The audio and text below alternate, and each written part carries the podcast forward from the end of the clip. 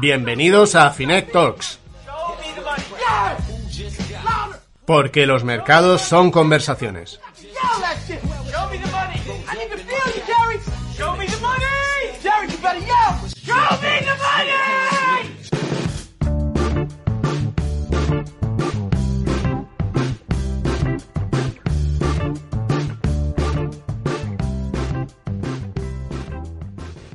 Espera, Antonio, espera.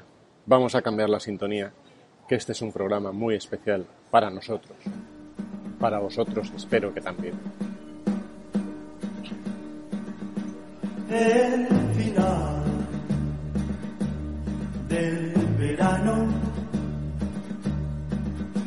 llegó y tú partirás. Yo no sé. Ya, ya lo sé. El verano no se acaba, sino que empieza ahora. Pero para nosotros, ay, todo es melancolía a partir de ahora. Se acaba esta temporada de Finet Talks. Todos estos ratos que hemos compartido juntos. Todos estos podcasts en los que tanto hemos disfrutado de tu compañía. Imágenes inolvidables. Esos momentos en los que nos agarrábamos de la mano mientras mirábamos en el horizonte los billetes de 500 de Antonio esos invitados que venían a nuestra casa y compartían con nosotros una velada inolvidable a la luz de los flexos. Esas preguntitas que nos hacías, esas notas de audio que nos mandabas y tanto nos emocionaban. Ay, qué felices hemos sido este tiempo. Las mariposas en el estómago que nos producía cada me gusta en iVoox. Esa sonrisa tontorrona, ay, que se nos ponía cada vez que veíamos una valoración con cinco estrellas en Apple Podcast. Ese, ay, qué mono, que decíamos cada vez que contabas en Twitter que nos escuchabas en Spotify o que posteabas al mundo nuestro amor compartiendo los episodios de Finet Talks en Twitter o LinkedIn. Pero ahora nos tenemos que separar un tiempo. Hasta septiembre estaremos sin quedar de nuevo cada semana durante este último año. Solo queremos que sepas que nuestro amor por ti será para siempre. Cuando nos eches de menos, ya sabes, puedes ponerte en bucle los 42 episodios de esta primera temporada de Finet Talks y volverás a disfrutar de nuestras voces. Otras sintonías. Vale, está bien. Disfruta de ellas. Pero no te olvides de nosotros. Vive la vida, pero tennos en nuestro corazón. Y en tu móvil, claro. Ay, querida audiencia, qué felices hemos sido juntos durante este tiempo. Y lo que nos queda, hombre, y lo que nos queda. Antonio, dale caña, que esto lo bueno empieza a partir de ahora. Vamos ahí.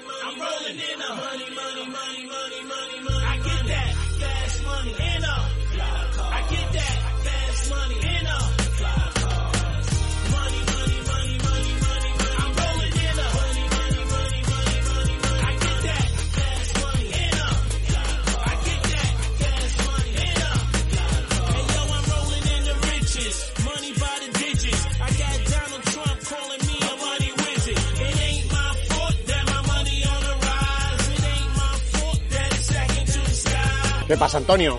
¿Qué pasa, Vicente? Oye, ¿conoces a, a esta gente de por aquí? Me suenan de algo, pero hace que no les veo un montón de tiempo. O sea que. Yo he cambiado. ¿Habéis visto que he cambiado el decorado? Me he venido aquí por un tema de batería, eh, pero bueno, tengo la estrellita de mar, o sea que. La chulería sigo te ha durado prestando poquito, ¿eh?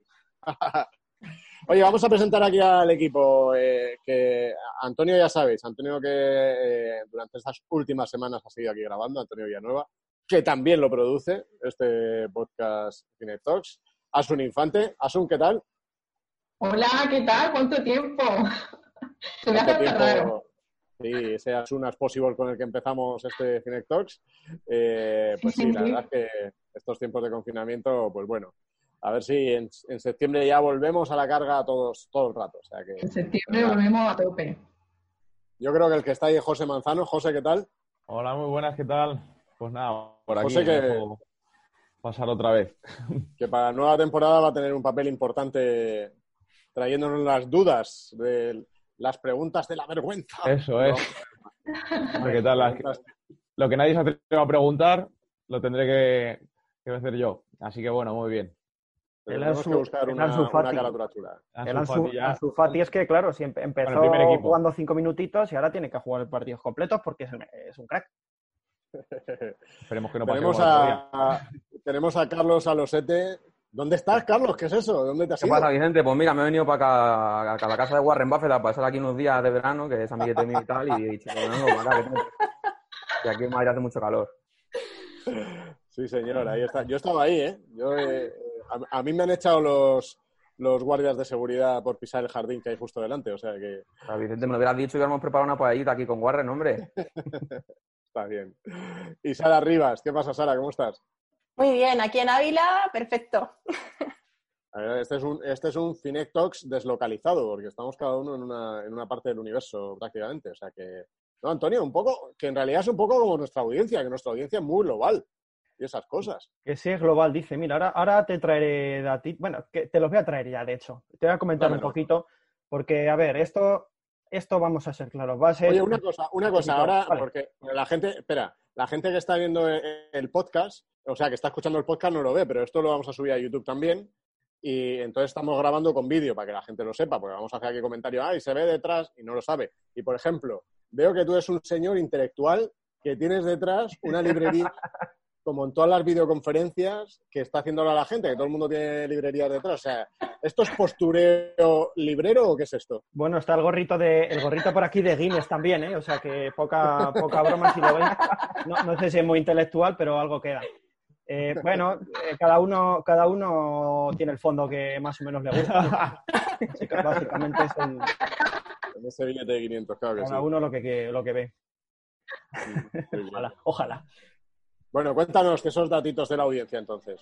A ver, eh, bueno, para los que ya digo, los que estéis escuchando en el podcast, esto lo vamos a subir a YouTube, como ha dicho Vicente. Eh, no lo recomendamos mucho porque hay caras que igual no es necesario ver, mm, de Mm. las que aquí, la, eh, Vicente y la nuestra, y hay otras que sí, a lo mejor, esas dos, por ejemplo, no. Pero bueno, si os tenéis curiosidad, y a los que lo estáis viendo en YouTube, también que sepáis que esto normalmente es un podcast. Es decir, las charlitas que subimos de Finect Talk con invitados súper interesantes, eh, también son un podcast más completo en el que intervenimos todas estas, todas estas personas. Los últimos meses hemos estado Vicente y yo, pero eh, normalmente solemos intervenir todas estas personas. Con lo cual, que sepáis que lo tenemos, os vamos a dejar los enlacitos en la descripción por si os queréis suscribir al podcast.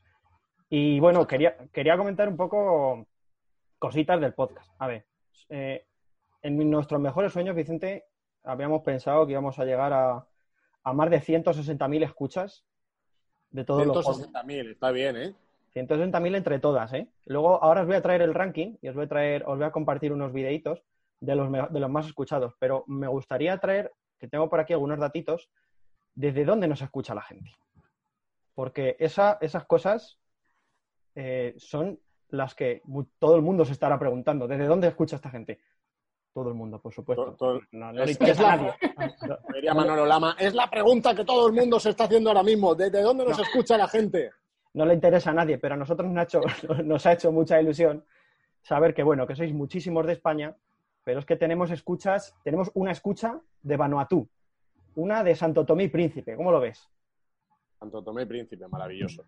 ¿Te, te gustaría ir por ¿Podemos, allá? podemos- podemos hacer un, un Cine Talks en Santo Tomé y Príncipe? Sí, sí, sí, tú, tú di- tú dirás si podemos, Vicente, eso, eso no me corresponde a mí. Oye, Eh, está haciéndolo Carlos desde Omaha, pues desde, podemos hacerlo desde cualquier sitio. Hombre, Pues sí, hombre, visto así, nos ponemos todos el fondito. Pues ya digo, eh, a ver, la, la mayoría son los 115.000, 120.000 vienen de España, obviamente, pues donde, donde emitimos. Eh, 3.000 de Estados Unidos, 2.000 de Argentina, etcétera, etcétera. Y, y ya digo, luego hay países curiosos como eh, San Vicente y Granadinas, eh, Islas Caimán. Nos escucha, el, el que nos ha escuchado de Islas Caimán, no sé qué podcast será, pero seguramente tenga que ver algo con billetes de 500 también. El tercer, el tercer... Eso es verdad. El tercero, has dicho Argentina. Eh, pues mira, te lo digo ahora mismo, sí, eso es. Qué maravilla, qué maravilla.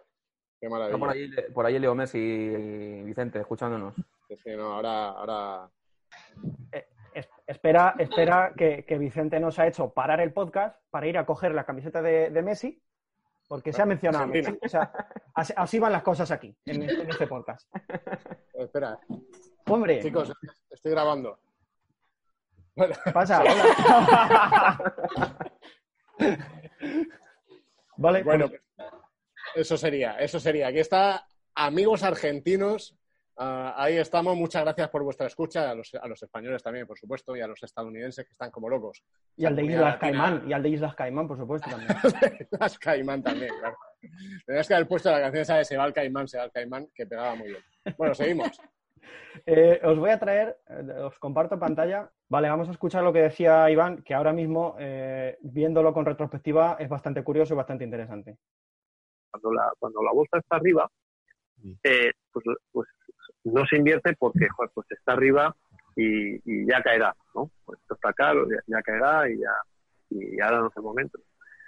Cuando la bolsa cae y lo hace con fuerza, eh, el inversor tampoco lo hace, porque piensa que puede quedar más, ¿no? Entra lo que se llama la, la parálisis del inversor por miedo. La parálisis del inversor por miedo. Anda que no le pegó a algunos, es una de estas justo cuando todo caía, ¿eh? Fíjate la parálisis del inversor por miedo, que decías tú viéndolo en retrospectiva, los últimos podcasts que hemos hecho hemos abundado mucho en las emociones, ¿no? Hablábamos con Merche Pasamontes también del miedo, de qué paraliza a la gente a la hora de, invertir. Eh, yo creo que es un, tema súper, súper interesante. Y luego, efectivamente, estas entrevistas de esta semana que recogimos en aquel podcast, yo creo que fueron espectaculares. Y, bueno, yo creo que ayudó a mucha gente a tener visión de largo plazo en un momento en el que el corto plazo te comía. Yo, yo estoy de acuerdo en lo que decía Iván Martín también, Vicente, pero sí que es verdad que es curioso que en esta crisis he recibido bastantes mensajes y, y llamadas de amigos, incluso en Twitter se ha podido ver, de mucha gente que no ha invertido nunca y que estaba un poco ahí intentando invertir en bolsa con, con las caídas que había. A lo mejor es percepción mía sola, no lo sé si, si vosotros os ha pasado lo mismo. ¿Que, que habéis tenido más, más llamadas de amigos eh, con esas caídas diciendo, uy, que está todo barato, o justo ahora que está a tope otra vez? Yo con las caídas. Curiosos amigos. Los míos eh, ha sido cuando han visto todo volviendo, volviendo para arriba. ¿Cuándo ha pasado? ¿Cuándo ha pasado todo ya? ¿Habéis tenido vosotros parálisis de inversor o qué? Eh, bueno, en mi caso no. En mi caso ha, ha sido un poco al revés. Yo he tenido, eh, he tenido el, el movimiento de, normal de aportaciones periódicas que yo vengo haciendo y que sabes que vengo defendiendo. Y luego es verdad que se juntó ahí un momento de, de tener un pelín más de liquidez en un momento dado que pudimos poner a, trabajar. Pero bueno, eh, eh, sí, que es, sí que es verdad que al final o lo tienes muy, muy, muy asumido, que esto es normal en mercado, que pasa, eh, que, que, vas a tener una de estas cada cierto tiempo o lo más normal es que tengas esa parálisis. Yo lo que decíais de, de, los, de los amigos, yo la verdad es que tam también he experimentado y, y, y en distintos momentos, ¿eh? tuve el, pues a lo mejor los más atrevidillos del grupo que con todo cayendo y tal, pues decían, oye, ¿y si le meto a esto ahora con una, con una visión muy especulativa, muy de corto plazo? Que yo les intentaba prevenir porque nadie sabe qué, qué, puede pasar, como, como ya venimos comentando.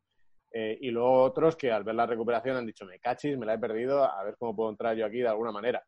Y entonces te preguntaban y tal, ¿no? Yo, yo, siempre, yo siempre les digo que no me pregunten, pero los tíos insisten. Eh, y además lo vamos a comentar luego, ¿no? Eh, en este podcast la, el concepto que, que, teníamos era, oye, vamos a comentar aciertos y errores en la inversión eh, y ahora después iremos sobre ello. O sea, que, que, yo me he equivocado como el que más y me equivoco como el que más. O sea, que sí, sí, sí. Cuidado con los amigos, cuidado con los amigos a la hora de pedir consejos de inversión. ¿Qué pregunta también la, lo, lo, de la paradoja? O sea, ¿qué, ¿qué, preguntas habéis tenido parálisis? Eh, trabajamos todos en Finet, por supuesto, no hemos tenido parálisis del inversor, sabemos que hay que hacer aportaciones periódicas, todo a largo plazo, todo bien, todo ok, somos, no, no, somos no somos robots, aunque trabajemos en Finet, también tenemos cositas mentales, también nos afectan a todo el mundo. Sí que es verdad. Yo, yo sí que es verdad que, como decía Vicente, eh, a mí me hubiera gustado tener un poco más de liquidez para, para haber metido en esos momentos de mercado, pero claro, yo estaba bastante invertido, me he comido alguna, alguna torta buena con algún fondo, pero sí que aproveché también, como dice Vicente, a meter un poquillo de liquidez que tenía en, en algunas acciones. Vale, pues este, este podcast, que fue el, eh, digamos, uno, el tercero más escuchado, eh, pasó por encima de las 5.000 escuchas. 5.100 veo en Evox, luego tienes que luego sumando con Spotify, etcétera, también casi 6.000. Eh, con lo cual, oye, eh, vimos interés en ello, como también vimos interés en este segundo, en este segundo vídeo. Eh, corría el año mil, 2019, 30, 30 de diciembre. Hablábamos de propósitos para alcanzar la libertad financiera, Vicente, que...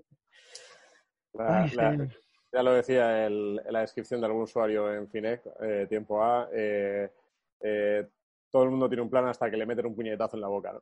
y decir que es una frase de Tyson. Y yo creo que este año lo ha reflejado perfectamente. Los planes y propósitos que nos hacíamos todos a, a final de año, a principios de este, eh, pues fíjate cómo nos lo ha cambiado este desastre que hemos tenido. ¿no? Bueno, quizás haya habido algún suertudo que lo haya podido alcanzar, no lo sé, pero hombre, me- creo, creo que, estuvo, que ha estado complicado.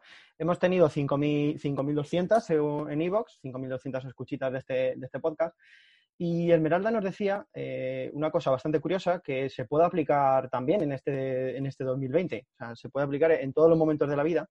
Eh, nos hablaba de, de que para ahorrar toca batir la ley de Parkinson. ¿Cómo suele ser el propósito de ahorrar? La gente que no consigue ahorrar, ¿qué tiene que hacer para empezar a ahorrar todos los meses? batir la ley de Parkinson. Es lo primero.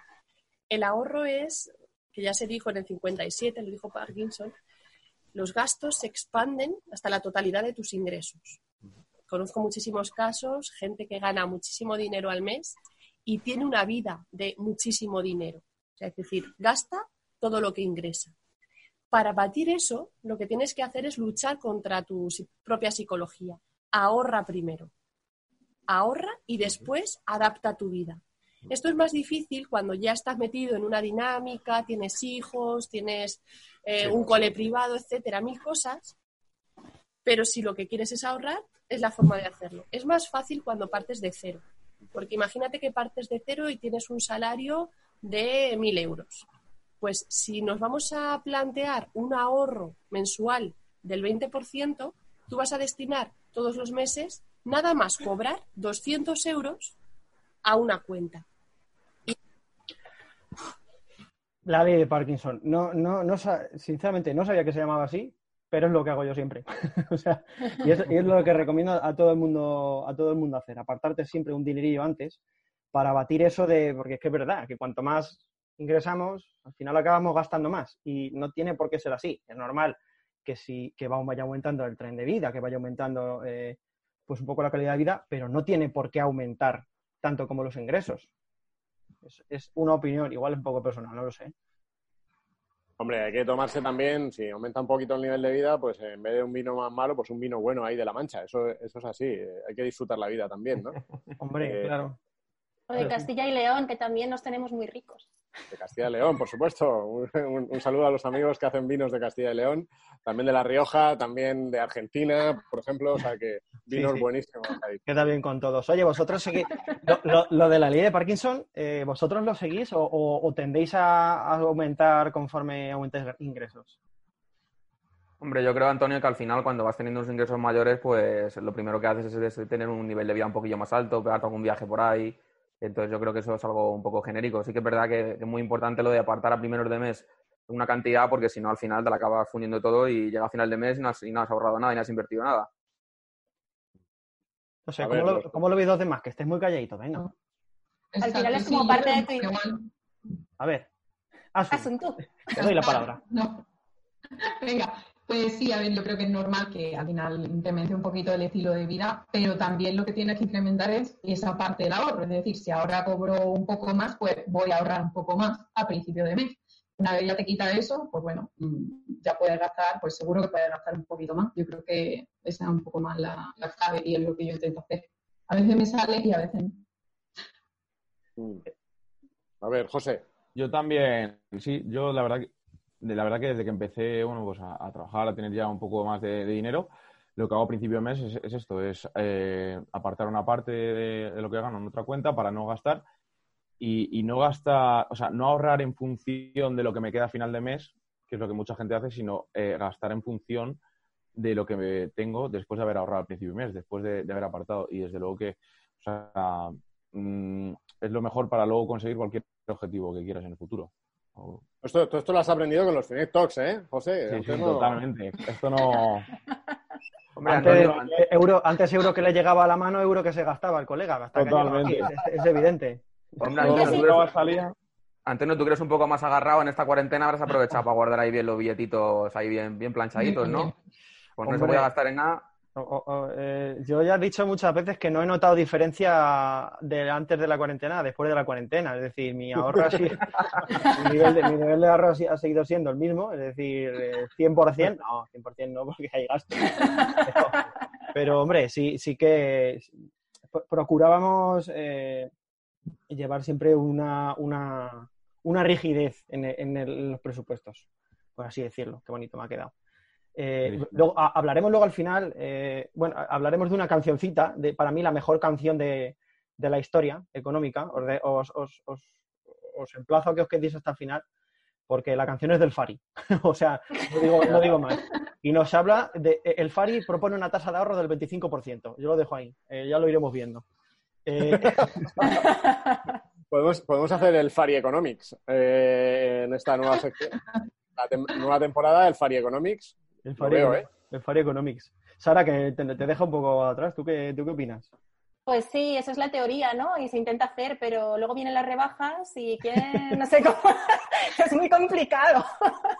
Hay veces que es complicado y, y sí, tiene que ser una parte más, una- o sea, un poquito la hipoteca, un poquito de ahorro, pero realmente luego pues viene Amazon y dices, ostras, es que esto me, me gusta. Pero si, Es si complicado. compras, si compras siempre en rebajas, vas a normalizar las rebajas y por ende vas a hacerlo solo. Y luego, y luego, pa- y luego pasa una cosa que, que, por desgracia, para mucha gente en este tiempo ha habido rebajas en los ingresos que obtiene. Eh, Ya. También. ¿no? Muchísima gente pues con, con ERTES, con bueno, toda la gente que tiene negocios que ha estado dos, tres meses sin ingresos eh, y esa gente irá, joder, pues como para ahorrar después de, de lo que ha venido. Pero la, la realidad es que las cifras asu- eh, globales, las cifras acumuladas de ahorro, como hemos ido viendo en los datos que han ido saliendo, sí han aumentado. O sea que es verdad, claro, que toda esa gente que no ha podido, no ha podido salir a consumir y, Amazon no le ha dado para fundirse todo, pues sí que ha ahorrado más. Así que, eh, bueno, vamos a ver, ahora cuando vaya saliendo la cifra de depósitos, yo creo que podemos superar, ya veremos, eh, pero yo creo que sí, el, billón de euros en, depósitos en las familias españolas con datos de, segundo o tercer trimestre, ya veremos. Bueno, ¿qué más, Antonio? Por supuesto, disclaimer aquí, o sea, lo de la ley de Parkinson es si puedes cumplirla bien, si eres si ganas muy poquito o has ido a un ERTE o, o no tienes ingresos, pues evidentemente tú tendrás que gastar lo que ingreses porque, porque no tienes otra. Esto es para la gente que tiene un poquito más de más que, que vive un poquito más desahogada, que tiene la suerte, pues esa suerte de, de tener un sueldo eh, más decente. Eh, y por último, eh, nuestra joya de la corona, el podcast más escuchado 2019-2020 es el de Antonio Rico, de Baelo Patrimonio, el 108, 1 por- 108, por aquí lo dejo. Una forma de invertir que bate a cualquier moda a, lar- a largo plazo. Corría el año 2019, también otra vez, 15 de noviembre, y Antonio Rico eh, nos comentaba una, una cosita, que era, eh, que le- tú le preguntabas qué le diría a la gente que quiere empezar a invertir. Y Antonio Rico nos deja una anécdota curiosita. Vamos ahí. ¿Qué le dirías? Porque yo veo que la gente sí quiere invertir, pero le frena, tiene ahí una parálisis de- no sé cuál es el clic. ¿Cómo lo ves? Ya, es, es complicado. Eh, recibí el otro día un correo de un partícipe, de un partícipe que me dijo que nunca había invertido y que ya era partícipe, ¿no? Y me dijo, oye Antonio, te quiero hacer una pregunta. ¿Puede bajar algún día el fondo? ¿Puede-" Es que esto no te asusta un poco. O sea, que decir, Y entonces, claro, le contesté, pero, pero, pero, pero, pero ¿cómo que puede bajar? Claro que puede bajar. No va a bajar, tiene, tiene días en los que sube y días en los que baja. Tiene ciclo de 10 días en los que sube, ciclo de 10 días en los que baja, ciclos de 3 meses en los que va a subir, ciclo de 3 meses en los que va a bajar. Pero es que hay gente que es que nunca, nunca, nunca se ha atrevido ni siquiera a mirar cómo invertir, a intentar mm, buscar una solución a sus ahorros. Y ahora sí que parece que está habiendo un poco más de búsqueda por el hecho de que los, los depósitos no dan nada, incluso están amenazando de que pueden tener rentabilidad negativa. Y en muchos casos las están teniendo, de hecho. Ujú. Entonces, ¿qué le dices? O sea, ¿cómo, cómo hacerlo? ¿Cómo decirle por dónde empezar? Bueno, pues lo primero que, que intenten mm, empezar por buscar ayuda en alguien que realmente pongan el foco en ellos, que se busquen alguien que les preste asesoramiento, pero que no sea un asesor que ponga el foco en su producto, sino que ponga el foco en conocer bien a esa persona y que le pueda dar algunas alternativas de inversión que se pueda adaptar a ellos, que sean sencillas para que él las pueda entender. Que- Me alegra, Antonio, Antonio Rico, que digas esto de los asesores, porque en Finet tenemos, en Finet tenemos una plataforma de asesores eh, muy chula que os dejaremos en la descripción. Ahí lo dejo. Eh, ¿qué- ¿Cómo Sí, lo veis? la- las dos cosas, o sea, tenemos asesores realmente, o sea, que puedes solicitar un asesor y, y- y recibirás propuestas, distintas propuestas para que tú elijas, que lo más importante es que tengas la información y tú elijas, y luego está, pues, esta forma de asesoramiento, pues, contratando fondo indirecta, que es contratando un fondo gestionado por, un, por una persona como, como Antonio, eh, que, es, que de alguna manera ese es el asesoramiento eh, que acabas contratando cuando, cuando se- seleccionas un fondo, ¿no? Un gestor que elige por ti los activos en los que invertir. Las dos muy interesantes y, y os voy adelantando una cosita. Van a venir novedades en Finec, van a venir novedades interesantes. Eh, también para los fondos, ¿eh? Ahora ya podéis buscar asesor, pero no voy a adelantar más que, que, que que se me va la boca. Eso, Vicente. Joder, qué, qué de intrigas, oye. Intriga, sí, sí, sí. Van a venir novedades interesantes. Pues bueno, nada. ¿qué- ¿cómo lo veis? ¿Cómo lo veis este tema de, que, que decía Antonio ese, ¿no? De, de realmente eh, cómo dar ese primer paso. A ver, los que, que, que os ayudó a vosotros a dar el primer paso. Aquí en el equipo hay gente de, de todas las edades y de todas las experiencias. Estoy yo que, que- que yo llegué al mercado poco, poco antes que Terra, por ejemplo. Eh, pero, pero luego hay gente aquí de todas las edades, gente que prácticamente acaba de empezar ahora a invertir. Eh, ya sabéis que los que estamos aquí somos el equipo de contenidos y comunicación de Finet. eh, y gente pues que lleva más años. Entonces, ¿qué, qué os motivó a, a cada uno de vosotros a eso? A decir, venga, va, voy a empezar ya. Bueno, si queréis... eh, Venga, Carlos, o va. Pues yo, Vicente, fue a raíz de la universidad. eh, cuando estaba en la universidad salió una competición ahí de, de hacer trading que te daba una beca en, una- en un importante banco de inversión si, si ganabas eh, esa competición. Y empecé un por, ahí, por ahí un poco haciendo trading con un simulador y al final pues, me picó un poquillo esa curiosidad y, y luego me metí en el club de inversión de la, de la uni y ahí empecé a comprar acciones, vamos. Te quedaste segundo en el concurso. Sí, quedé, quedé de los últimos, Vicente, comprando divisa y, y vendiendo a lo loco. Debes haber dicho segundo, hombre. A ver, Segundo por la cola. vamos ahí. Asun. Pues yo fue un poco eh, mi entorno, porque cuando empecé, bueno, a- mm, estuve trabajando en, en cinco días y hacía la crónica de bolsa y bueno, al final yo estaba todos los días contando un poco lo que pasaba en la bolsa y cómo subían y bajaban los mercados y tenía gente a mi alrededor que invertía y decía, bueno, yo que ya que lo estoy contando, pues no me lo voy a perder yo tampoco, ¿no? Y ya un poco por ahí, pero yo creo que influyó mucho pues el entorno en el que me movía por aquella época que pues te anima un poco a, a empezar porque lo ve a ellos que, que lo hacen. Muy bien. Está Sara. Bueno, yo en bolsa no invierto eh, porque tengo invertida en mi casa, que me la compré el año pasado, y, todo lo, destiné ahí, todos mis ahorros. Eh, y ahora, para mí, cada vez que mm, cojo algo de dinero, pues prefiero amortizar que no, que no invertir, ¿no? Eh, pero bueno, dentro de unos añitos espero mm, pues, posicionarme en cosas que ya tengo fichadas. O sea, es propietaria. Eres una propietaria. Bueno, la propietaria es el banco, pero... pero bueno. Bueno, pero se intenta, ¿no? Eh, José, tú te, tú- tú te has arrancado ya, tú eres muy joven. Pero tú Yo de ar- momento no. O sea, yo la verdad que, que es que nunca, no me había planteado nunca esto del tema de las inversiones. O sea, de hecho pensaba pues que era bueno, para un público a lo mejor más, más mayor, con, con ahorros más grandes y demás.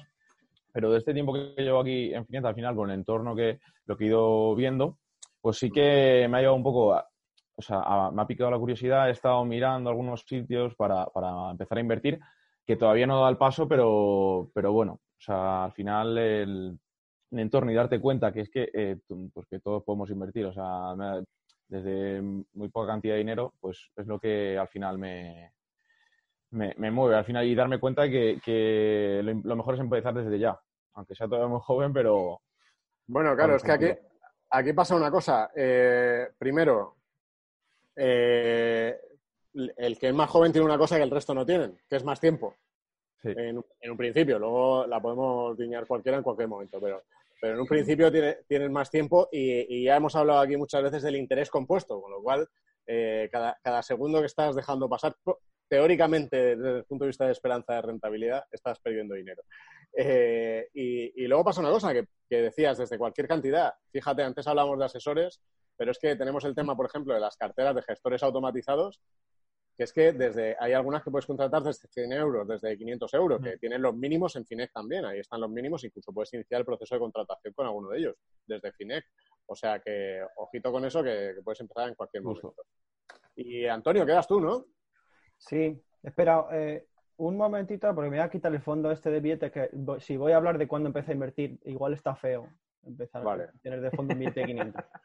Eh, pues yo empecé hace cuatro o cinco añitos, eh, por curiosidad, eh, rollo en brokers y eso, metiendo acciones, que casi se me, co- co- como me conocéis y, y sabéis, pues no invertí un dineral. Entonces se- casi se me comían más las comisiones, las comisiones, la, la- la- la- la- por operación que, que realmente la rentabilidad que tenía. Pero bueno, era un poco por jugar, investigar y tal.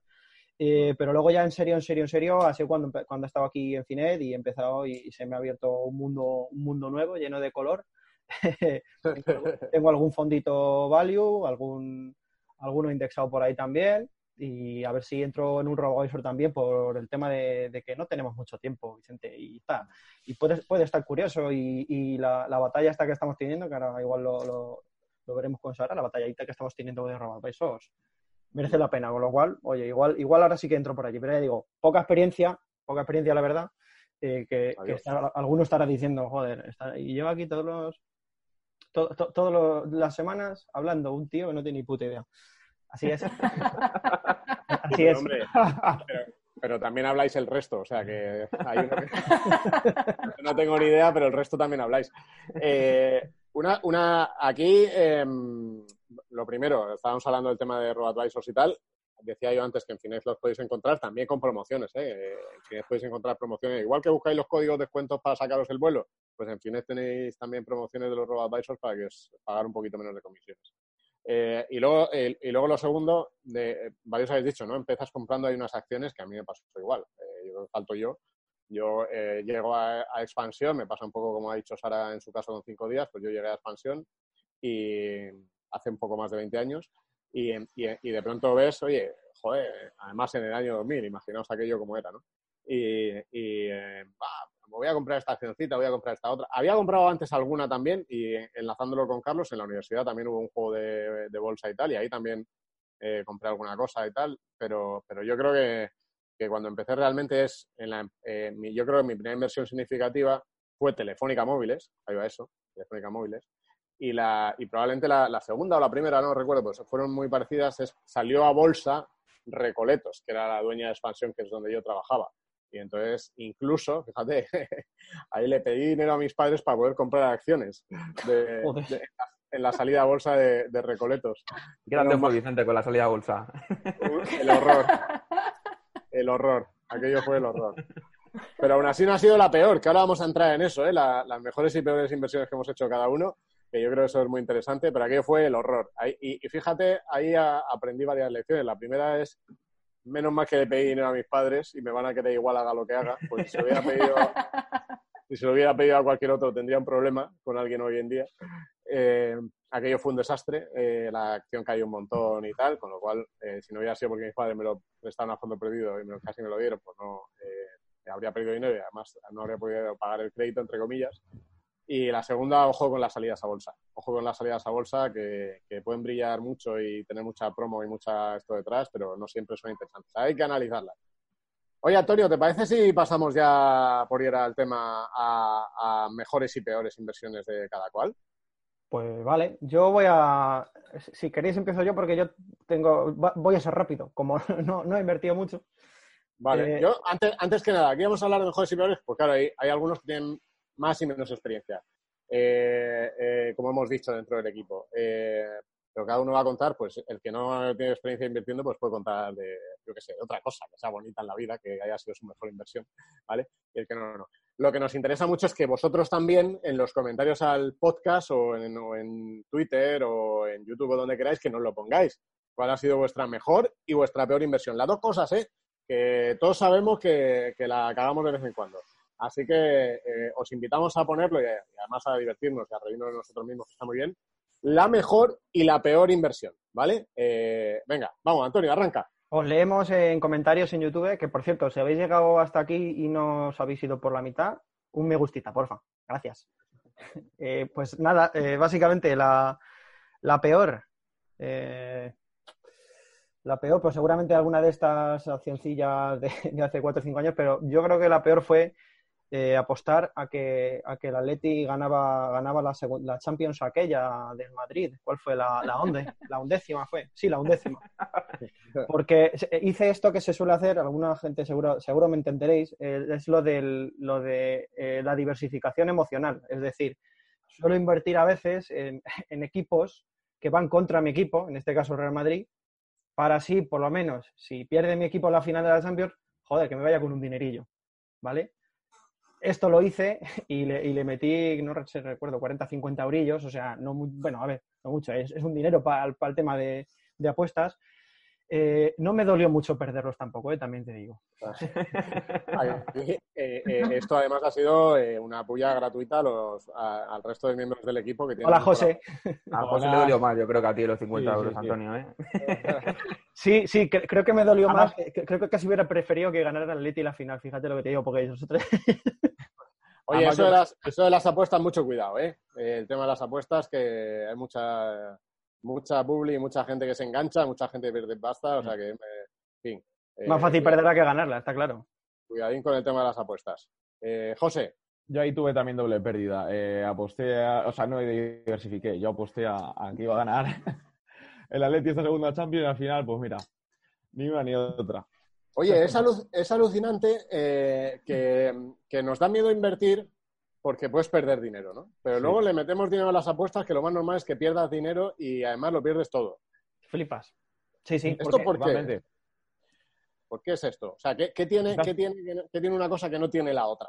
No lo sé. Quizás por el, el conocimiento de, pues bueno, si, si apuestas al fútbol al final, o sea, como estás más puesto en fútbol, co- conoces un poco más pues estadísticas de, de cada equipo, cómo viene jugando, cómo viene eh, ganando, perdiendo diferentes partidos. Yo creo que al final es, es eso. Pues que todavía en el mundo de la inversión hay veces que mm, pues, te- eres reacio porque tampoco sabes dónde invierta, eh, en qué se fijan los, los índices y, y demás. Yo es lo que creo. Sí, pero si te equivocas pierdes todo. Eh, sí, en total- cambio, en el mundo de la inversión, salvo que hagas trading en determinado, no, no, no pierdes todo. O sea, pierdes una parte como mucho, pero tienes un potencial de rentabilidad, ¿no? Pero, bueno, Mm. a ver, ¿quién sigue? A ver, alguien que hay- No. Asun, Asun, tráenos aquí. Venga, os traigo, os traigo alguna. eh, bueno, no sé si mencionar a la compañía o no, porque todavía de hecho la tengo ahí esperando a que se recupere, pero bueno. Eh, bueno, os cuento. Como ya he contado, pues empecé ahí de cuando estaba cinco días, hacía muchos años y tal, y yo empecé pues con el tema de las acciones, como yo creo que es mucho de, de nosotros, ¿no? Y nada, pues a finales o así de 2008, eh, una compañía española que, que, bueno, que se dedica, seguro que muchos sabéis cuál es, eh, a temas Dilo, de... dilo, dilo, dilo. ENCE, Ence. Ence. ENCE. Sácalo, sácalo, sácalo de dentro, hombre. Eso, eso si, si lo guardas dentro es peor. Ay, cuánta pena. ¿Qué tal te sientes ahora que te has liberado? ¿Qué tal te sientes? No, no, si la tengo, si la tengo ahí, a ver si se recupera algún día. Bueno, pues yo metí, o sea, no es si la compañía es buena o mala, fue el momento por lo menos en el que yo entré, que fue el peor. O sea, acababa prácticamente, hacía unos meses que acababa de salir al IBEX y, nada, pues se iba todo, bueno, para arriba, para arriba, para arriba. Y luego bajó un poquito. No sé si fue antes de entrar al IBEX o después. Bueno, que bajó y dije, mira, este es el momento. Llevaba siguiéndola a tiempo, había leído mucho sobre ella. Todos los analistas decían que, bueno, que sí, que tenía mucho potencial, que el papel era el futuro, porque, bueno, con el tema del plástico y todo esto. Y yo dije, pues claro, si es que esto es pura sostenibilidad, yo voy a por ella. Pues bueno, entré y creo que la compré como a 5 euros y medio aproximadamente. Y desde que entré, o sea, si este es el pico que hizo ENCE, yo compré aquí, en el pico, arriba. Bien, espérate. Te voy a dar, te voy a compré dar aquí. Bravo. Y, y nada, Bravo. yo creo que desde que entré, o sea, hubo, me engañó un poco porque tuvo una ligera subida y yo dije, bueno, lo he petado, lo he petado, ENCE, ENCE es la mía. Sí, señor, papel. Y, y no, desde entonces ya empezó a bajar, a bajar, a bajar, a bajar. Y yo, y bueno, él la ha mirado para el tema de a ver a cuánto estaba, porque obviamente pues no, no la miro mucho. Y creo que está sobre 2 euros. O sea, la compré a cinco y medio y ahora está a 2 euritos. Hombre, también el tema del coronavirus y tal, pero sí que ha tenido muchos problemas por el camino. Y me lo he tragado todos, o sea, todos uno detrás de otro. Así que nada, pues ahí estoy, con pérdidas de más del 50, 60% y, y ahí sigo aguantando. Vale, si eso, eso en mejores inversiones y en peores. ¿cuál- Bueno, esa, esa la tengo todavía y quién sabe, lo mismo dentro de unos años vuelvo y os cuento que, que ha subido como la espuma, pero por el momento no, la dejaré ahí y ya está, porque ya que me, me he tragado toda la caída, pues eh, a ver si me trago algo de recuperación, no lo sé, porque si no, bueno. Vamos a, vamos a aplicar aquí, vamos a aplicar aquí eh, la- la- una parte importante, dos cosas importantes desde el punto de vista de, de que pueda ayudar a la gente, ¿no? Situaciones similares o que ha comprado. Primero, pues este es el riesgo de si, si Asun, que no es el caso, hubiera invertido todo su dinero en esa compañía, pues fíjate, ¿no? Pero hay mucha gente que invierte mucha pasta en solo dos, tres compañías. Entonces, claro, esto te puede pasar perfectamente. Fíjate, Asun decía, todos los analistas positivos. Y esto pasa mucho. Muchas veces los analistas han subido y eso no te garantiza nada. no. No, no, no. La verdad que yo creo que compré en el peor momento y, y, bueno, pues ya está. La tengo ahí a ver si se recupera porque, bueno, con un 70% de pérdidas, pues no, no me apetece vender, a no ser que vea que el negocio ya se ha acabado, pues. Pero por el momento la dejaré. Bueno, pero tengo alguna buena, ¿eh? O sea, Venga, de, empresas también. Venga. Eh, bueno, en también 2015, 2016 o así, eh, eh, descubrí una empresa eh, de Escandinavia, ¿vale? Eh, que se dedica a, a hacer eh, ruedas, pero mm, de invierno, ¿vale? Y pertenecía a Nokia hace muchos años. Hacía, hace unas ruedas específicas que hacen en Escandinavia que tienen unos puntitos especiales para cuando nieva, ¿vale? Y, Oh, y se comercializa muchísimo. Sí, sí, se comercializa. Yo cuando lo descubrí me llamó la atención y dije, ah, qué curioso.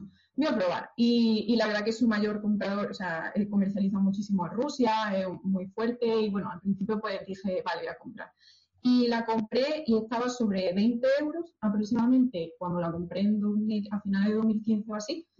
Y, y nada, luego la vendí, eh, subió bastante, la vendí en 2018 y la vendí como a 40. Pues nada, con el tema del cambio climático empecé a recapacitar un poco y vi que, bueno, que a lo mejor pues ya en el futuro, pues eso, el tema de la nieve, ya los inviernos no son tan duros y quizá a lo mejor en el futuro pues no hacía falta ese tipo de, de, bueno, de, empresas, ¿no? Y nada, la vendí a 40 y desde entonces la verdad que mm, ha caído, o sea, no está mal, pero sí que ha caído otra vez como a 20 y algo, así que súper contenta, la verdad. A una que me salió bien, la he dejado ahí. Muy bien. A ver, eh, Carlos. Pues mira, yo la peor en el terreno financiero, Vicente, fue Banco Santander. Menos mal que metí poco dinerito porque por aquel entonces era estudiante y no tenía mucho dinero. Y esa ha sido la peor hasta entonces. Y en el terreno no financiero, pues una bicicleta que me compré, Vicente, que ya me puede haber gastado el dinero en alguna compañía y que se ha muerto de risa ahí durante tres o cuatro años en el trastero para nada. Pero bueno, me gastó un buen dineral. Se ríe, Antonio. Menos mal que la he sacado, esto que de la he sacado la cuarentena. Madre de Dios. Lo de comprar cosas que no usas, Antonio le pone de los nervios. Eh, eh, está Bueno, bueno, he de, he de decir a mi favor que la estoy usando ahora, después de salir de la cuarentena, que no se pudiera al gimnasio y nada, la estoy utilizando. Y luego la, la mejor, la mejor inversión que hice fue, creo que fue en 2017 o por ahí, que fue una compañía que es una cadena de restaurantes mexicanos eh, de comida rápida que se llama Chipotle Mexican Grill, que por aquel entonces la tenía Vila Caman en, en cartera y, y la vi, le estuve echando un ojo. Hubo un brote de E. coli en, en la comida que, que preparaban y cayó bastante en bolsa la, la compañía. Yo compré por 300 y pico dólares, creo que fue, y acabé vendiéndola por, por cerca de 800 dólares, creo que fue más o menos. Y, y me arrepiento porque ahora Vicente está, está todavía más arriba, pero bueno, Bueno, me sale bien la jugada. ahí está, ahí está. A ver, ¿quién falta? Sara. Pues bueno, yo voy a poner ahí un toque, me voy a volver un poco hacia el terreno de las apuestas, aunque no es muy así, pero eh, invertí en el casino un- porque estaba en Las Vegas, había que hacerlo, eh, estaba estudiando allí dije, invierto. Pues fue, me duró menos de un minuto, o sea, y eso que no era mucho, pero me, pero me dolió del alma ver ahí el plastiquito este que te dan y de repente verlo desaparecer y se acabó. Porque Asun por lo menos puede tener la esperanza de que vuelva a recuperar su dinero, pero lo mío, o sea, ni de broma lo vuelvo a recuperar. Es, es lo que decíamos, que, que nos da miedo invertir cuando, fíjate, lo peor que en un escenario apocalíptico, pues puedes perder ¿qué? un 40 o un 50%. Bueno, ahora voy a decir yo una que perdí todo, pero. Pero, pero, pero en cambio en el casino, con una, casino o tal, pues pruebas con una facilidad, ¿no? Y lo más normal, la esperanza matemática ahí está en tu contra. En la inversión, la esperanza matemática está a tu favor. en, la- en las apuestas, que has utilizado la palabra inversión, eso sí que te lo voy a corregir, en las apuestas, eh, en las apuestas está en tu contra. O sea, es un juego ganador y el otro es un juego perdedor. O sea que Es que Y bueno. y- y se nos olvida muchas veces que in- invertir, la mayoría de las veces, invertir bien es, es aburrido. Es un rollo. aburrido. Es aburrido. Vamos a, vamos a ser sinceros. O sea, lo de ganar dinero a largo plazo, pues es- no, no, es no sugiere nada. Es aburrido, es eh, te- tienes que comprar empresas escandinavas de ruedas de no sé qué. se te- pero resulta que la has citado como una de las mejores, con lo cual es que no, no es muy sugerente, ya digo, no es muy sexy eso de eh, todo, aportaciones periódicas, no sé qué, pero es que, es que es la única manera. Lo otro es el casinito. Claro, será muy, será muy cool lo de irte a Las Vegas e invertir ahí, yo qué sé, 50 euros. Pero eso no sirve de nada. Y dale con, con invertir. Apostar. Que no toma en serio, ¿no? En la vega, lo de la inversión. A ver, José, Te come la cabeza. José, tú ya has dicho que todavía no te has arrancado, eres muy joven y no te has arrancado. Claro, Pero no. venga, de otra cosa, tu mejor y peor inversión de, de no financiera. No financiera. Pues mira, ahí sí que tendría que pensar, no tengo mucha idea, pero vamos, lo que sí que, ten- lo que había estado pensando y tal, digo, que no he invertido todavía, pero sí que he estado a punto. Durante este año he estado, estoy mirando lo que has estado comentando, los gestores estos inteligentes que hay, que al fin y al cabo, como, como mis conocimientos todavía, por así decirlo, es reducido y, y no tengo mucha idea, entonces, digo, pues eh, las facilidades al final de, de poder entrar, de que, mm, pues que te, te vayan situando en una cartera, o sea, que no tengas que tú mover el dinero y no dedicarle mucho tiempo, pues al final había pensado en uno de estos, pero lo que me preguntas de inversiones así que de no utilizar, ahora- o sea, no tengo ahora mismo mucha idea. Bueno, pues nada. Va- Dale, yo voy con las mías. Vamos que no, eh, eh, mira, la, la- la peor y además yo creo que con varias enseñanzas. Esta lo perdí eh, pr- prácticamente todo. Eh, fue eh, en un momento dado en Unience, que es eh, como, como, se llamaba antes la cosa, en Unience en un momento dado se empezó a comentar una compañía que estaba en la cartera de Bestinver en los años en los años en los que estaban todavía Paramés y Álvaro Guzmán allí, que se llamaba Royal Intech, que era una compañía de ingeniería holandesa. Y la tenían en cartera, la compañía se había desplomado, había tenido unas caídas tremendas y tal, y dije, tate, esta es la mía, voy a entrar aquí eh, mucho más barato que los gestores, a precio bueno, una compañía que sí entiendo en cartera a ellos, que son unos cracks, pues tiene que ser una compañía buenísima. Entonces eh, entré ahí, además lo comenté con un compañero de oficina, entramos los dos, ta, ta, ta. Eh, me- sí, sí que miré un poco en, en general los números y me los vi y escuché sus explicaciones. Eh, pero, pero no me miré más en detalle tampoco la compañía, ni tenía probablemente los conocimientos suficientes para conocer un negocio como de la ingeniería como para invertir en ello. Y fue un desastre. O sea, ampliación de capital, tras ampliación de capital. Acabó, eh, al final acabaron haciendo una operación en la, en la que en la realidad per- perdías el 99% de, de- de la inversión. Y yo de eso aprendí un montón de cosas. Primero, los gestores pueden tener errores. Los gestores, por buenos gestores que sean, se pueden equivocar. Primero. Segundo, ojo con copiar una idea en la cartera de los gestores. Los gestores tienen esa posición en cartera, pero tienen otras 60, otras 40, otras 200, depende del fondo. Ellos pierden eh, y, lógicamente, para el fondo es una pérdida, pero es una pérdida del 1 o 2%. Para ti, a lo mejor es del 10 o el 15% de tu cartera en función de lo que, de lo que le metas. Y tercero, eh, la importancia de conocer bien, bien, bien, bien en lo que estás invirtiendo. Y conocer bien, bien, bien significa que si inviertes en una compañía tienes que conocer bien la empresa, tienes que conocerla muy bien. Si no tienes ese tiempo ni esos conocimientos, pues tienes que, tienes que dejarlo en manos de otros que sí lo puedan hacer o bien elegir una opción, pues eso, más sencilla, como replicar el comportamiento de los índices con la acción indexada además, ¿no?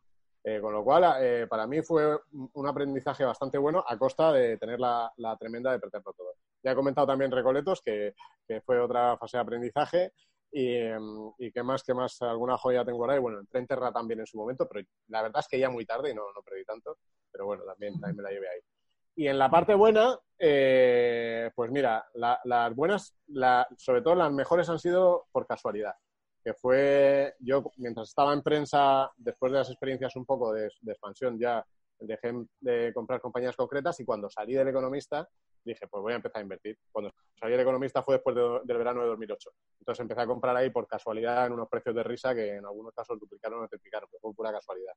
Y, la, y sin que sea casualidad, sí que es verdad que eh, en, la- en el verano de 2011, después de haber leído y escrito mucho de que cuando caen las cosas no hay que asustarse, sino comprar, En el verano de 2011 aproveché un poco de liquidez que tenía cuando el mundo parecía que se hundía para comprar y eso me ha ido fenomenal. Y han sido las, las mejores inversiones que he hecho. En concreto, Investing Fund, eh, entré ahí en, en unos precios muy interesantes y también en algunas compañías concretas, en varias, vamos. Pero fíjate, o sea, a mí lo que sí me gusta es que tanto de las malas como de las buenas he aprendido, ¿no? Y, y de las buenas, clarísimamente, en los momentos de, en los que quieres salir corriendo, eh, hay que intentar, si tienes un poco de liquidez, meter, porque a largo plazo seguro gana. Así que, bueno, esas son las mías. Ya, ya sabéis, no sé si falta alguien, yo creo que no. Eh, ya sabéis si contadnos las vuestras, ¿eh? Aquí hemos hecho un poco de striptease de posiciones y de, y de errores y de aciertos. Contadnos los vuestros también, que, que los escucharemos con interés y en el primer podcast de la nueva temporada comentaremos ahí algunos de ellos para, para aprender entre todos. Comentad el problema, el error o el acierto y la razón o lo que habéis aprendido, ¿vale? También lo podéis hacer con un post en Finet, que es una cosa muy interesante. Eh, Vicente, una cosita, yo no te he dicho las mejores mías. ¿No las has dicho? No. Ah, vale, pues venga, dinos, dinos. Mis mejores inversiones han sido todas las que he hecho desde que estoy en Finet, porque como van a largo plazo, no tengo que preocuparme.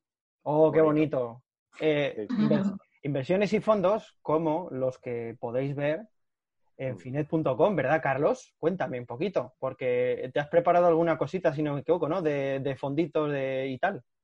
Sí, os iba a enseñar un poquito cómo lo están haciendo los fondos este año, o cuáles son los que mejor están funcionando. Os comparto la pantallita y lo vemos.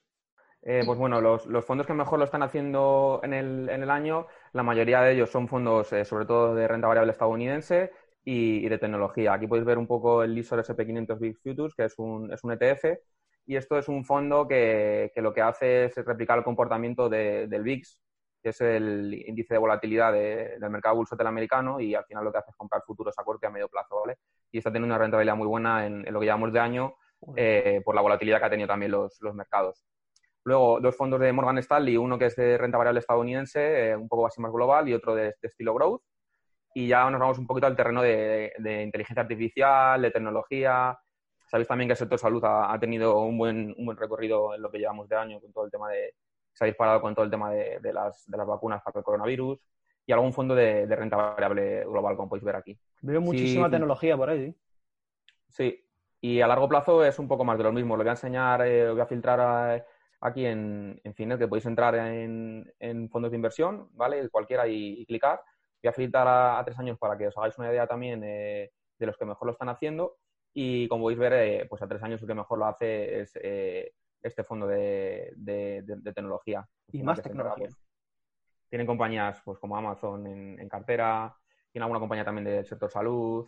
De hecho, me, me resulta curioso que he estado mirando en, en alguno de estos fondos y tienen una compañía que yo utilizo bastante porque yo llevo un cacharrito de estos que te monitoriza la, la glucosa, que soy diabético y, y tiene la campaña y tiene la compañía en cartera, una de ellas que se llama Descon.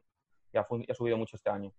Y luego, pues algún fondo más de renta variable estadounidense de estilo growth, tecnológico, un, un ETF de, materiales básicos de, Europa y, como os comentaba, pues a largo plazo un poco más esto es tecnología o renta variable america- americana. Y en fondos, eh, en fondos eh, españoles, ¿vale? Nacionales, pues también podemos ver el, Santander, que es un fondo que invierte en, en renta variable americana, como podéis ver ahí, o el, el Renta 4 Multigestión Andromeda Value Capital, que hay una entrevista por ahí que, que hicimos a los gestores en Finet, que, que es un fondo que, que invierte en tecnología.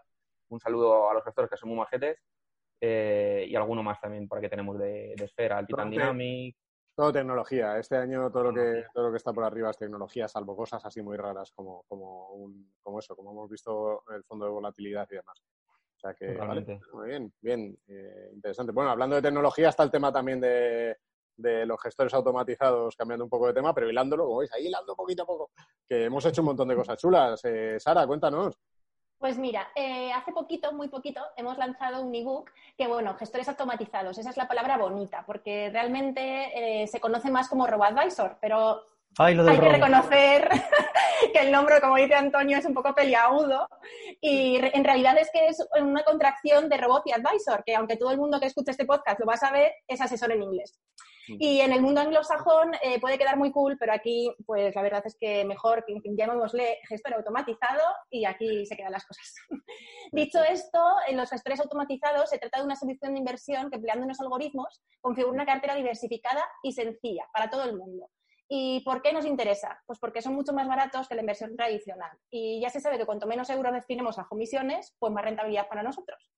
Y mm, esto también lo decía tu amigo Warren Buffett, que no sé si recuerdas la famosa carta que envió, que comparaba el SP500 durante 77 años y decía que había logrado 5.300 millones de dólares frente a los 2.650 millones si hubiera tenido que pagar una comisión una- anual del 1%. Con una inversión de un millón de dólares hace 77 años. Exacto. Eh, y bueno, eh, realmente en qué invierten estos productos? Pues por lo general, aunque hay algunos que también invierten en gestión activa, ¿no? Pues lo hacen en fondos indexados que son mucho más baratos, porque si estamos hablando de comisiones que rondan entre el 0,1 o 0,2, cuando nos vamos a la gestión activa, pues nos vamos más al entorno del 1%. Y además tenemos una guerra muy jugosa por aquí con todos los robo-advisors españoles, que ya son un montón, empezaron en 2014 y ya la verdad es que tenemos varias opciones. Pues tenemos a MyInvestor que ha lanzado hace, pues igual que cuando nosotros lanzamos el ebook, ellos lanzaron su super oferta, que es Mm, un mismo 0, día, sí. Exacto. Exacto. Y 0,42% con el IVA incluido. O sea, que es que al final estamos Sí. hablando de costes que es que merecen mucho la pena cuando además, sobre todo, eh, que quienes más invierten son perfiles jóvenes, pues no tenemos todavía esa capacidad de ahorro que tienen las grandes inversores, ¿no?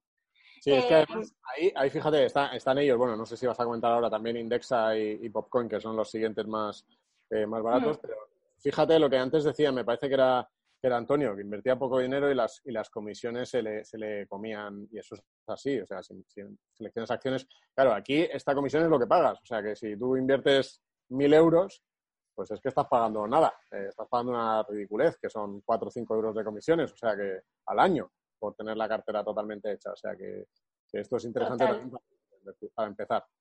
Total, tenemos, o sea, a ver, he destacado MyInvestor porque es un 0,42, pero es que con 0,62 tenemos a Indexa Capital, a Popcoin, eh, también por debajo del 1% tenemos a casi todos. Es que Finicens, Investme, Finanbest, Sí. eh, todos están por debajo del 1%, cosa que cuesta mucho ver en la gestión activa. Entonces, son costes.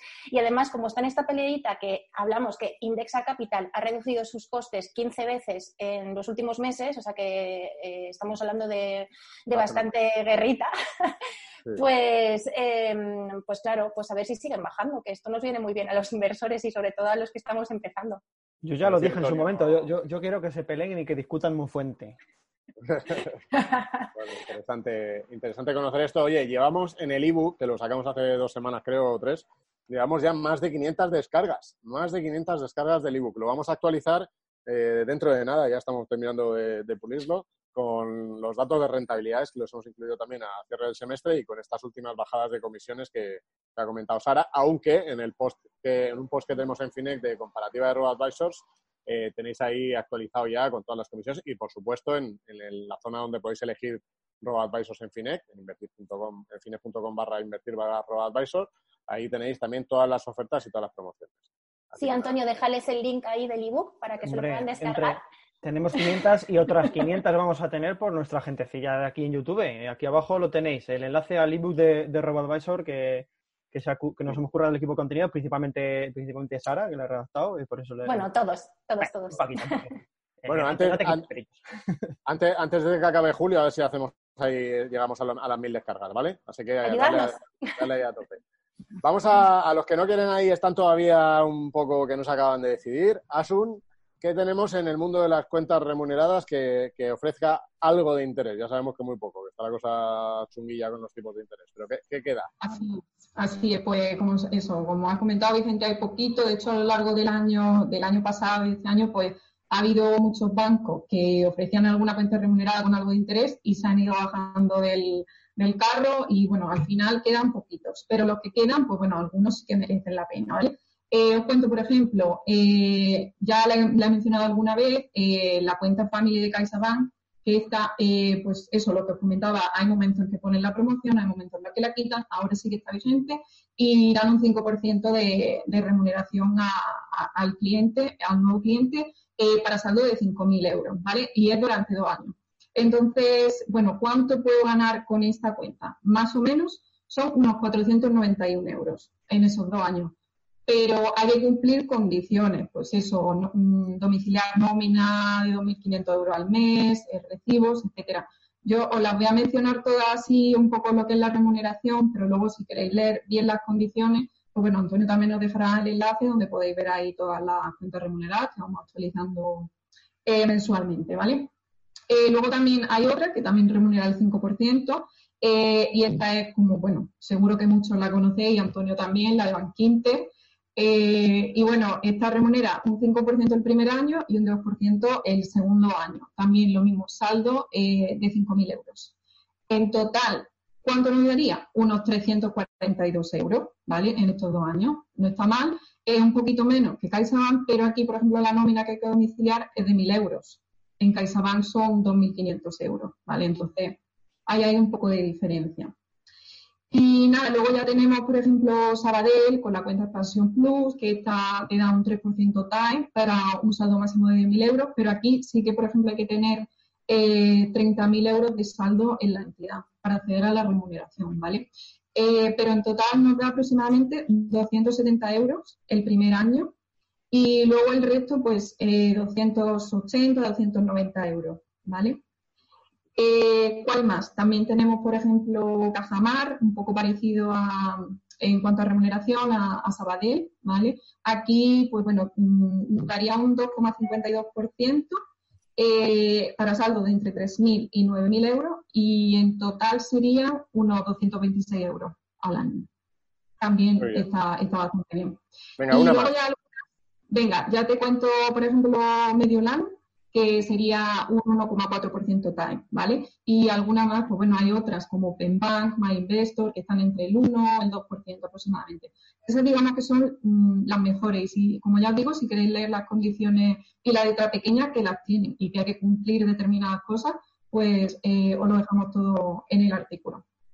¿Tenéis alguna de estas? Yo, yo, yo tengo una de estas, ¿eh? También no, no voy a decir cuál, porque tampoco es plan de dar promoción, pero es que a mí me parece súper importante que la liquidez que tengamos, que, por- que también siga ahí rentando un poquito. O sea, si hay opciones y nos dejan, mientras nos dejen los tipos de interés, que no nos están dejando mucho y se han caído, porque esta lista era un poquito más grande. eh, Asun la hizo hace un año, hicimos el vídeo hace un año, eh, grabó y tal, y se han caído unas cuantas de ellas. O sea, esto eran, bajando. Claro, se han, caído muchas, con lo cual yo, mi recomendación es el que tenga un poquito de liquidez y pueda, que aproveche esto también.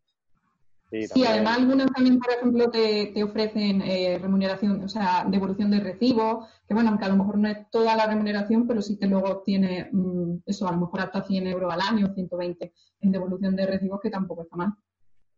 Bueno, muy bien, pues eh, ahí, ahí lo tenéis. O- Os vamos a dejar más enlaces en la descripción que, vamos, os vamos a dejar un- Menuda feria. una nube Vamos de a dejar otro ebook. Pero, pero todo- todo- todos muy interesantes. El todos ebook muy- de los enlaces del podcast eh, final de... sí. Pues vamos a terminar ya, que, que nos da mucha pena porque este final es el final de la temporada, esta primera temporada de, de Talks.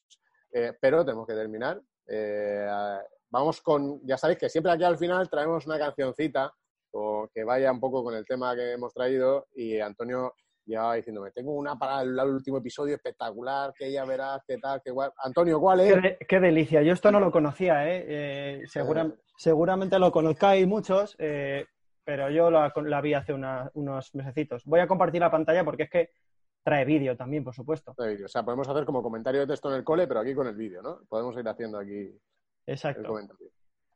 Como veis, eh, el vídeo se llama el far y el dinero.avi. No se han complicado la vida, pero es que tampoco hace falta mucho más porque lo que importa es lo que hay dentro.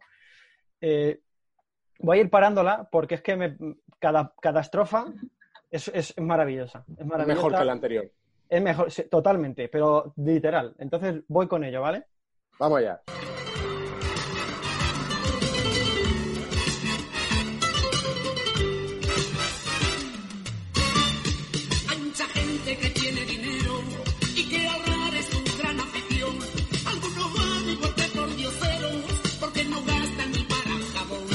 Vale, esto me ha dolido. Esto, esto me, ha Esto hecho, iba, iba mencionando a ti, Antonio.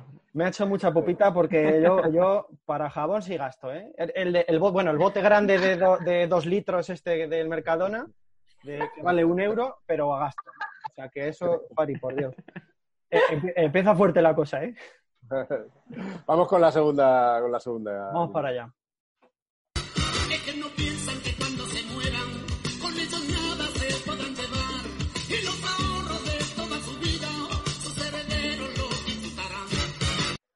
Los está. ahorros de toda su vida, sus herederos los disfrutarán. O sea, como si los herederos fueran lo, lo peor, que son tus hijos, tío. Con tus hijos, sí, correcto, correcto. Bueno, también puedes dejarle a quien quieras, ¿eh? De- Ah, puedes claro, dejárselo a una, una ONG, puedes dejárselo a quien te dé la gana. o- eh, o sea que, bueno, la parte que puedes dejarla de libre disposición. Eh, sí, pero eh, eh, fíjate el equilibrio, el Fari probablemente esté en el extremo, en el equilibrio de ahorro y no ahorro, eh, de ahorro y disfruto de la vida, pero eh, yo creo que es un, eh, eh, es, ¿cómo se dice? O sea, tiene que estar las dos partes de la rueda, ¿eh? Tienes que ahorrar porque si no, mal, pero tienes también que disfrutar de la vida. Hombre. Fari es un experto, ya lo sé, pero espérate que ahora vienen a- ahora, ahora te viene a contar esto, Vicente. venga, vamos allá.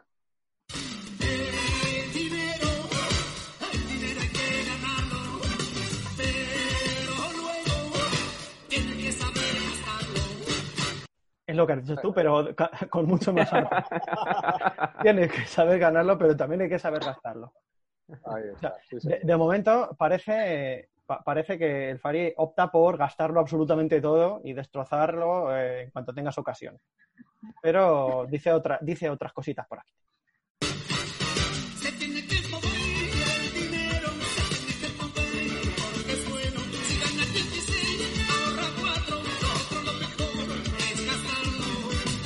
Me dice, me dice que gaste cosas, pero luego dice que si tengo 16, ahorre 4. Eso es una tasa de ahorro del 25%. Ojalá, o sea, ¿cuánta gente está diciendo, joder, ojalá si ganara 16 pudiera ahorrar 4? Bueno, Antonio, si, gana- si ganaras lo que ganó el Fari en su día, a lo mejor sí podías, ¿eh? Claro, claro. Eh, a mí lo que me sorprende que igual el Fari es más agarrado de lo que está cantando. Porque, porque si, si considera, si considera que derrochar es eh, ahorrar el 25% de lo que ganas, no está mal, no está mal. Yo, o sea, veo, veo clara la sección del Far Economics. Eh, lo estoy, vamos a pensarlo para la segunda temporada, ¿eh? porque aquí hay, aquí hay material. Se ha hablado mucho de resines, se ha hablado mucho de. Pero eh, el Fari, ojo, ¿eh? El Fari con esa habilidad, sí, sí, sí, sí. sí. Profesores de economía que nos estén escuchando, por cierto, eh, la frase se tiene que mover, el dinero se tiene que mover porque es bueno. Yo tengo aquí un librito que seguramente el Fari no lo, no, no lo haya podido apreciar.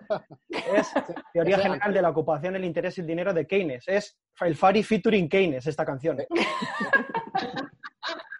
¿De, de quién es? ¿Has dicho el libro? ¿De quién es? Ah, no, vale.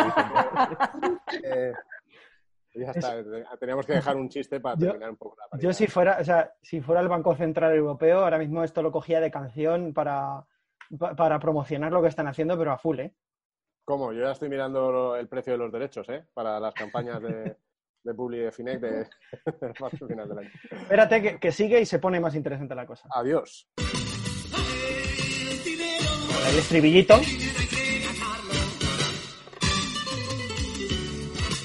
Me mata, me, me mata el baile. La verdad, Antonio, que con el baile te dan ganas de salir a gastar, macho.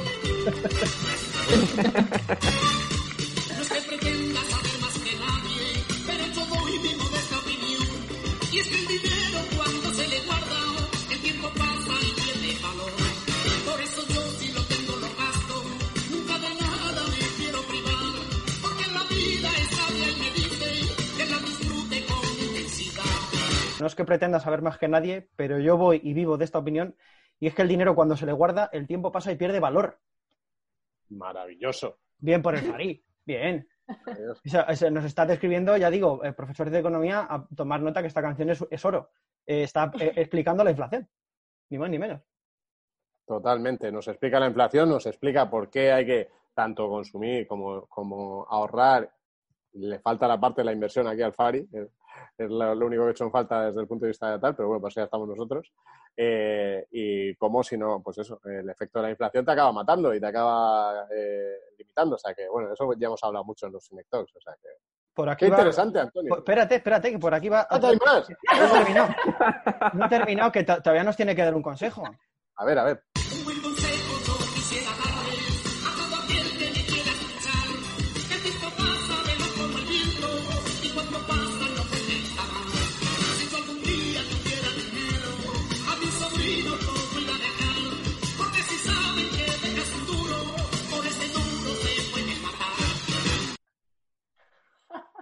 Sí, sin comentarios. Si yo tuviera algún día dinero, a mis sobrinos poco iba a dejar, porque si sabes que dejas un duro, por ese duro se pueden matar. A, fu- a fundirlo, Antonio. Ni inversión ni nada. Bravo. Pues ya está, aquí eh, la, la pena es que no le podemos preguntar al Fari, ¿no? Ese, ese, ese 25% que ha ido ahorrando a lo largo de la vida, ¿qué hacemos con él? Porque si... Ese sería el tema, ¿no? Qué, qué bueno. Oye, ha, estado bien divertida esta. ¿Tienes- ya no tienes más mensajes, ¿no? Eh, No, no, Eh, ese ya, es, ya es el dinero, hay que ganarlo, hay que saber gastarlo, se tiene que mover, un poco de Keynes, un poco de para allá para acá, el 25%, etcétera. Bueno, pues este ha sido eh, nuestra clase magistral de hoy con el, con el Fari. Eh, eh, ya sabéis, eh, si, os- si os ha gustado esta canción, la podéis buscar y la ponéis, porque no hacemos-. Pero nada, bien interesante. Oye, eh, gracias, gracias a todos. Ahora, ahora vamos a dejar ahora para que la escuchéis bien ahora la canción del Fari cerrando eh, otra vez. Así que, pero bueno, gracias a todos. Voy a despedir al equipo. Eh, empiezo, vamos a empezar por, por Sara, que le veo ahí al final. Sara, gracias por esta, por participar en la parte que has estado de esta, de esta primera temporada. Carlos.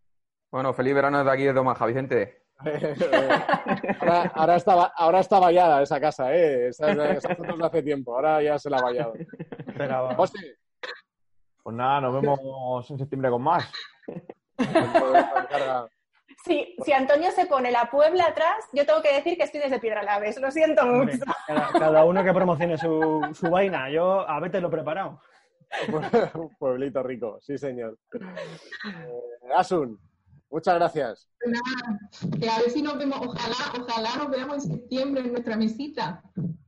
Eso, eso, vamos a ver si A podemos ver. ya en septiembre Ay, la mesita, los botoncitos. hacer esto con su mesa. Por cierto.